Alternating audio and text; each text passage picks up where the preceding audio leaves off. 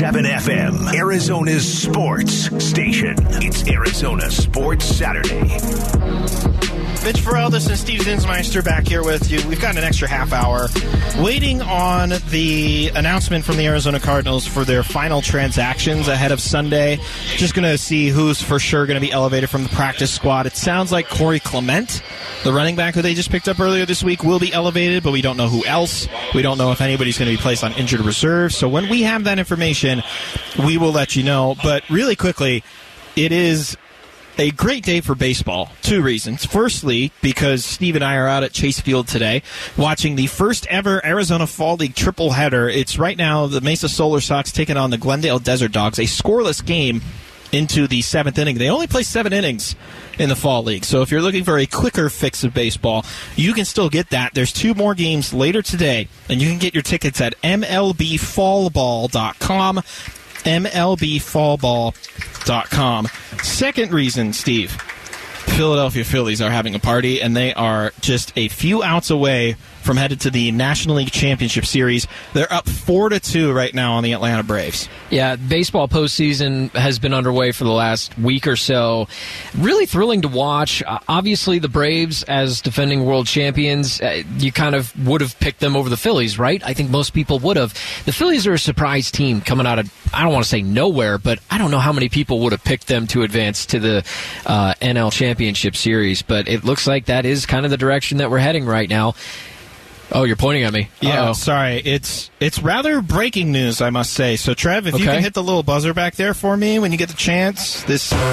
Arizona Sports. Breaking news. Yeah. So here are the Cardinals roster moves. Steve, Okay, are you right, ready? let's hear them. They have activated quarterback Colt McCoy from injured reserve. That was inevitable. They have elevated running back Corey Clement and wide receiver Javon Wims to the active roster from the practice squad. We knew one of those. They have released linebacker Devon Kennard.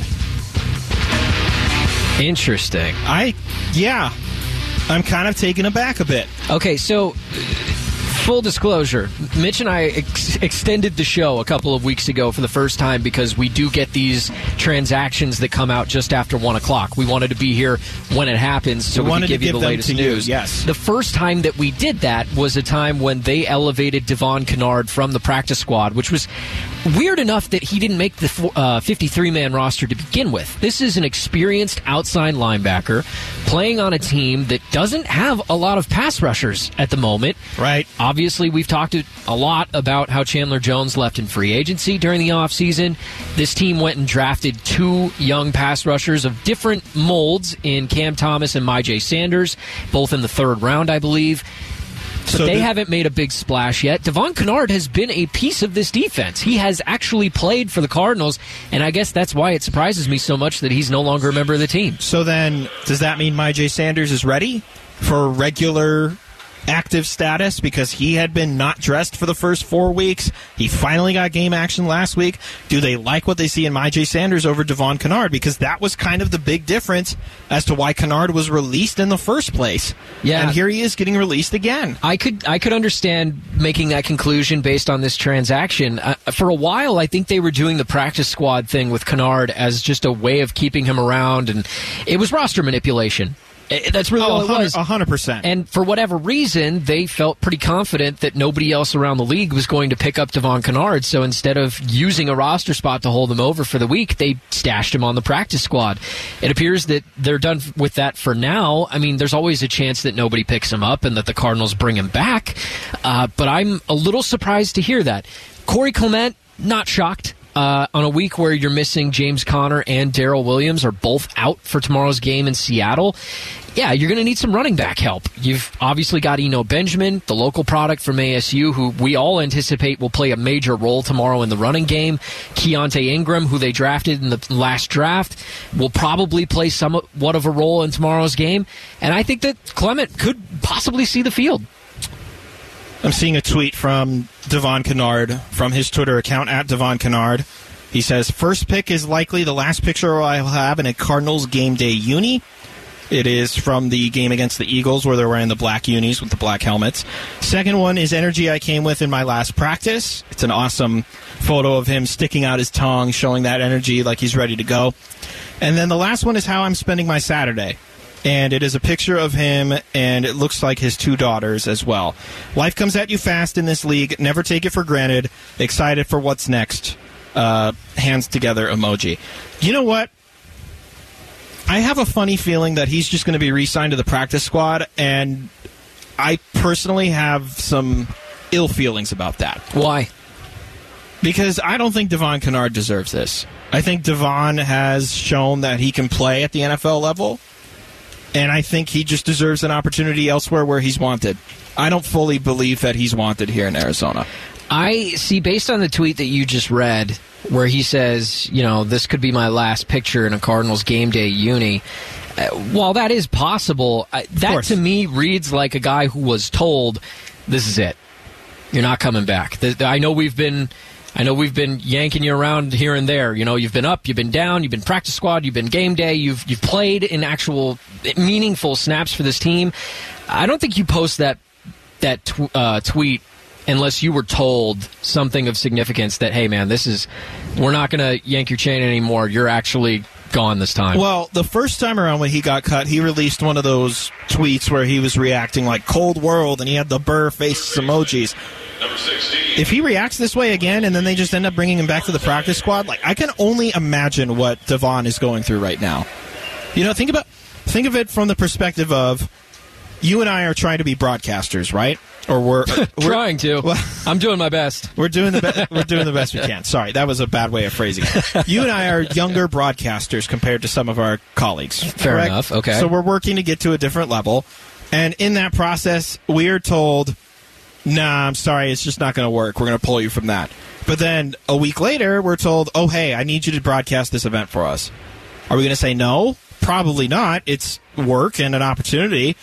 But then a few weeks later, after what we feel like is a sub or is a sufficient job, we get told that we're not going to do it again. Like it, from that perspective, it feels kind of frustrating. To told you're you're good enough at your job, but you're not good enough at your job.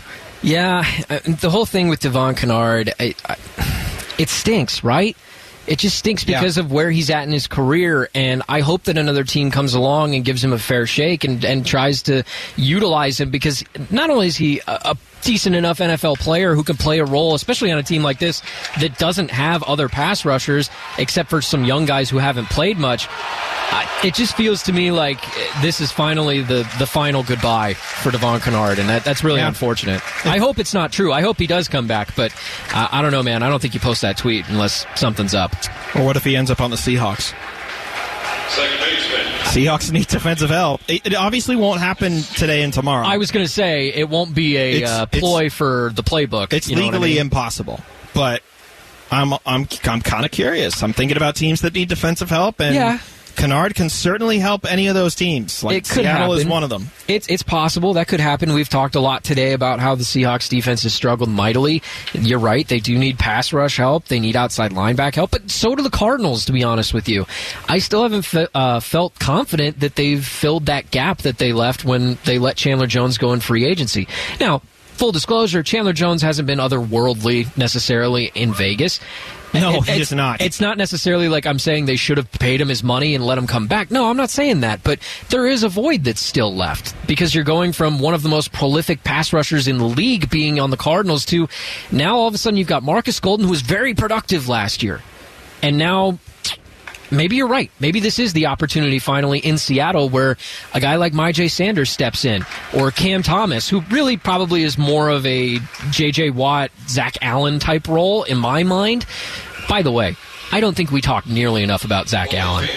Like that Oh, guy needs to be oh. talked about like he is one of the studs on the defense. He is. I mean, he is, but I don't. I don't feel like he gets that credit yet because Okay. J.J. Watt is still around. But those guys are almost identical in how they've been playing lately. And in my in my base view and my understanding, I you and I watch all the Cardinals games. It looks like they're both benefiting off of each other's presence, right? Absolutely. They both lead the team in sacks. They both are getting pressure on the quarterback. They're both deflecting passes multiple times a game. You're right. We don't talk enough about Zach Allen. You want to just talk about Zach Allen next segment? like only Zach Allen and nobody else? I want to talk about Zach Allen all the time. I'll read you a stat if I can find it really quickly, but um, you were talking about the deflected passes and all that stuff. Yeah. Uh, Cardinals defensive line uh, defensive linemen Zach Allen and J.J. Watt are two of just seven NFL players with at least two sacks and three passes defended this season. Wow. That goes to show you exactly what you were talking about. These guys aren't just getting to the quarterback, which we knew that they both could do on different levels. Zach Allen is now starting to pick up on all those things that J.J. Watt has done throughout the entirety of his career. Watt is performing, which is great, seeing as how he missed half of last season. And now Zach Allen is really starting to come into his own. I, I, I totally think that he goes underlooked by most NFL fans. All right, well, let's stop overlooking him and we'll look right at him and all the other key things and players and features of Cardinals Seahawks tomorrow. We'll do that next on Arizona Sports Saturday. 98.7 FM, Arizona's sports station. It's Arizona Sports Saturday. Getting a good look at some prime talent here at the Arizona Fall League triple header here at Chase Field. Mitch Farrell, Steve Zinsmeister here with you. Final segment of the show. Again, want to thank the Arizona Fall League so, so much for having us out here today. The opportunity to talk to Nick Gonzalez, Cooper Hummel, Jordan Lawlar. We got to talk as well with Jeff Roden, who helps run and coordinate this whole thing. It was an awesome opportunity and one I certainly won't forget. Plus, Steve and I just got to sit back and watch baseball the whole Well, we're huge hours. baseball nerds, and I know that maybe not everybody follows the minor leagues the way that you and I do, but I promise you that if you're looking for a low cost, I mean, it's pretty cheap to go to the fall league. Yeah. You can be right up front. There's plenty of seats that you can be right up front to watch some of the best prospects in the game. We talked earlier, this is kind of like uh, the futures game where it's just an all star game of young talent, but they do it multiple times a day, every day. I mean, that's what the Fall League is. It's really fascinating to watch. And yeah, again, a huge thank you to the Fall League for having us out here today at Chase Field. Cardinals, Seahawks. Tomorrow. We're going to start with Zach Allen because we overly teased that in the last segment. Zach Allen, how much of a key contributor is he going to be in slowing down Geno Smith? And that's, I, I want to preface, that's a sentence I never thought I would have to say ever. Well, How is Zach Allen going to have to slow down Geno Smith? Well, perhaps But even we more, are. even more than that. When I think about the Seahawks, obviously with the loss of Rashaad Penny, you know now you're relying on a rookie running back in Kenneth Walker, and so as much as you talk about the Cardinals missing some of their lead backs, the Seahawks are going through something similar, and so to look across at the defensive line that they're facing and to see J.J. Watt and Zach Allen really coming into his own, like we talked about last segment. I think that's really, really intimidating for a team like the Seahawks. The Cardinals, for all intents and purposes, J.J. Watt's been fantastic as a Cardinal when he's played. When it's he's just played. that he only played seven games last season. Right. And so now to have him healthy and to have Zach Allen really performing at another level this season, it's almost like having two J.J. Watts out there because they do a lot of the same things and they do them really, really well. So I think that the Seahawks will probably be looking at the Cardinals' defensive line in a different light than they usually do. So, additionally, with that, this is an advantage for the Cardinals defense to show that they're a really good Cardinals defense, right? We've seen it the past couple of weeks. It took them about six quarters to really show up defensively, and we've complained all year about how, why is Isaiah Simmons not getting playing time, et cetera, et cetera. This defense has looked really, really good for the last few weeks, and against really superior competition, like 20 points to the Eagles. They're Right. the best offense in the league if you look at every metric.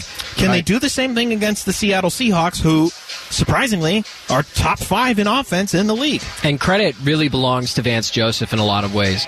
I think Vance Joseph has done a lot more with his defense than what Cliff Kingsbury has done with his offense. And we've talked a lot about how the Cardinals in the offseason went out and spent a lot of money or other resources like draft picks on offense. They went and drafted a running back in Keaontay Ingram. They drafted in the second round Trey McBride, the top tight end in the draft, when they didn't necessarily need him.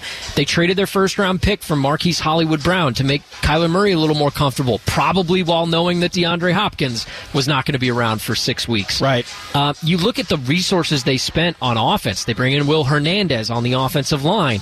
Tons and tons of assets used in the offense. Defensively, not quite as much. Yeah, they drafted the two pass rushers in the third round. Yeah, they added a piece here or there, Nick Vigil to the second level. They tried a few things in the secondary. Uh, unfortunately, Jeff Gladney went the way that it did. I'm excited to see more of Antonio Hamilton, though. Speaking of that second, Antonio Hamilton is back from his freak injury that happened where he spilled cooking oil on himself while Yes. uh, at home. We're very excited to have him back and see what he can contribute. But Vance Joseph has done a lot with a little because this team did not heavily invest in their defense in the offseason. It feels like, to use a bad analogy, Vance Joseph has a, has done a very good job working with just bread, peanut butter, and jelly, and Cliff Kingsbury has been struggling with a full course meal. Is that a bad? Is that a bad analogy, or is that a good? Ex- Uh, Cliff's got all the ingredients and he's got the seasoning and He he's got all of it. to- And all he you know knows what? is how to boil pasta. You know what? Vance makes a killer PB and J. That's all I'm saying. I think I think it's I think you're spot on, man. I think this defense has really been a bright spot. And think of it this way, because the offense has been struggling so much, particularly early in games. Had this defense not taken the next step and gone to the next level like they have, this two and three team might not be two and three even. They might be yeah, one and four right now. Might or- be 0 and 5. they could have been. Had not had this defense not clicked at the right time, yeah, this Cardinals team could be not just treading water, but they could be sinking right now. And I personally have had my vendetta against Vance Joseph coming from Colorado, obviously. Maybe that just wasn't the position for him. The defenses were still spectacular in his time with Denver. And the defenses have here and there, but right now they're playing up to a very good caliber level, especially against some uh, superior competition. Offensively, we talked a lot about the running back room. No Yes. James Conner, no Darrel Williams, no Jonathan Ward, in case you're living under a rock and missed all that. Eno Benjamin and Keaontay Ingram are your lead backs, and you have Corey Clement as well, who was just elevated from the practice squad. I'm curious, who do you think is going to lead in carries, and then who do you think is going to lead in rushing yards of that trio? I think the obvious choice is Eno Benjamin for both of those statistics. I mean, agree. I, I would tell you whoever gets the most carries is probably the most likely to get the most yards anyway. But Eno Benjamin, uh, local product. A lot of guy, a lot of people who watch the Cardinals already know who he is and have already seen him a lot. We saw him a little bit last week. I'd like to see a little bit more. I do feel that when he has been on the field, there's just a different energy in the run game that he provides that the other running backs don't. That doesn't mean I'm saying that he's a better running back than James Conner. Right. Or even Darrel Williams, who had a thousand yard season in Kansas City at one time. I just think that Eno runs with this vigor. He runs with a passion that a lot of these other guys maybe could learn from. And if you're Keaontay Ingram and this is your first real opportunity to make a dent in this offense and really prove yourself, I think taking a page out of Eno's playbook might be a good thing. And this is a real opportunity for Eno Benjamin, not just to have a good game, but maybe to have some staying power in this offense moving forward when James Conner comes back. And maybe he becomes a clear favorite in the running back room, whether it's the first option or the second option, like the third down back option, the goal line back option. Because, quite frankly, it feels like James Conner's just not fully healthy. And that was probably the biggest concern going into that offseason when Steve Keim signed him to the three year, $30 million contract. It's like, can he stay healthy for $10 million a year? It was a big concern of our colleague Dave Burns, is that's for sure. A guy who doesn't like paying running backs. That's just his opinion. And I'm kind of with him on it, given the state of the team that we're dealing with right now. Yeah, I mean, you look at the running back position just in the Cardinals' recent history. I mean, the best, probably the best overall running back they've had in the last handful of years is David Johnson, a guy who could really do a little bit of everything, right? And Which they- is a weird thing to say in 2022, Right, where David Johnson doesn't have a team anymore. because the shelf life of a running back is so small. It's it, it's so short. I mean, he could be as good as he was for I don't know what was it, three pretty solid seasons with the Cardinals. two and a half, three. Two and a half, three seasons, and then you know they flipped him for DeAndre Hopkins. That's a huge win. Yeah. But my point is simply that he was one of the best running backs in the league, and then he wasn't very quickly. It was like every offseason was I'm going to get to a thousand and a thousand, or I'm going to get to thousand and five hundred. I'm going to get to three thousand all purpose. Like every time he spoke, it never produced on the field. It was always run up the middle, run up the middle, run up the middle, run up the middle. Nothing, nothing fancy with David Johnson's spray chart after a while, and it just became unusable. And it I- became unwatchable. I do feel that there was an attempt to make David Johnson a workhorse back when in reality he just wasn't at times. This Cardinals offense doesn't do that. James Conner may have had a ton of touchdowns last season. He had a really impressive year. He deserved to be brought back by the Cardinals. But that just doesn't happen in today's NFL. Teams don't really have a lot of work workhorse backs. Saquon Barkley's having one of those types of seasons in New York. That's a good Yes. example. But not every team has that guy. And I don't know if James Conner's a workhorse. Obviously, he's not available for this game. Eno Benjamin, I'm hoping that he's been working on being an, a three down back. We could see him out there in a lot of different scenarios on Sunday, but I'm interested to know where Keaontay Ingram fits in. All right, you want to do some fun little prediction times? Yeah, go for it. The lead, we already talked about rushing, but is there a chance that Kyler Murray could be the team's leading rusher on Sunday? Does The he Kyler edge? Murray could be the lead rusher. Yeah, there's always a chance. Does he Uh, edge out Eno Benjamin? Does he edge out Corey Clement? I'm going to say no, and here's why. Okay. I think that Eno Benjamin will lead the way, assuming that he does get the lion's share of the carries. I think that Eno Benjamin will have not an easy time, but this is not a good Seahawks run defense. So all things going the way that they should, which almost never happens when I make predictions, but if everything goes the way that we think it will, the Cardinals should be able to run the ball on the Seahawks effectively the normal way, is what I'm going to call it. If they struggle, that's when maybe Kyler Murray gets out and runs a little bit. Defense. If I were to set the over under on sacks at one and a half, Seahawks offensive line isn't the greatest. They got better. The defensive line is coming into its own a little bit. I'm I I find it a bit peculiar that Devon Kennard was cut today. Uh, what does that mean for their outside linebacker position? Do we see more of a guy like Myjai Sanders, or does Cam Thomas work his way in? how about Marcus Golden? Marcus Golden's he doesn't been have a sack this year. Marcus Gold, yeah. See, that's the thing is he doesn't have the production this year he had last. Why is that? I think a lot of people would say that he got a lot of his production last year because he had Chandler Jones on the other side, and because he had J.J. Watt in the middle, and Zach Allen really coming into his own. I'll take the over on one and a half, but I'm not taking it for Marcus Golden. All right, interceptions. If I set it at 0.5, over under. I think they could pick off Geno Smith, but remember, he's leading the NFL in completion percentage right now. He's one of the most efficient quarterbacks in the entire league. We didn't even think he'd be starting over Drew Lock. Oh, apparently, according to Pete Carroll, Drew Lock is nipping at his heels. Probably because Drew Lock is down on his hands and knees, literally nipping at Geno Smith's heels. Hey, we wanted to say a big thank you to the Arizona Fall League uh, and the folks here at Chase Field for having us out for the first ever triple header in the Arizona Fall League. This game just about ready to wrap up in the Fall League. Uh, thank you so much to them for having us out and for having the opportunity to talk to some of our amazing guests. For Mitch Varelis, for Trevor Henry as well, and for Byron, here is our tech. I'm Steve Zinsmeister. You've been listening to Arizona Sports Saturday.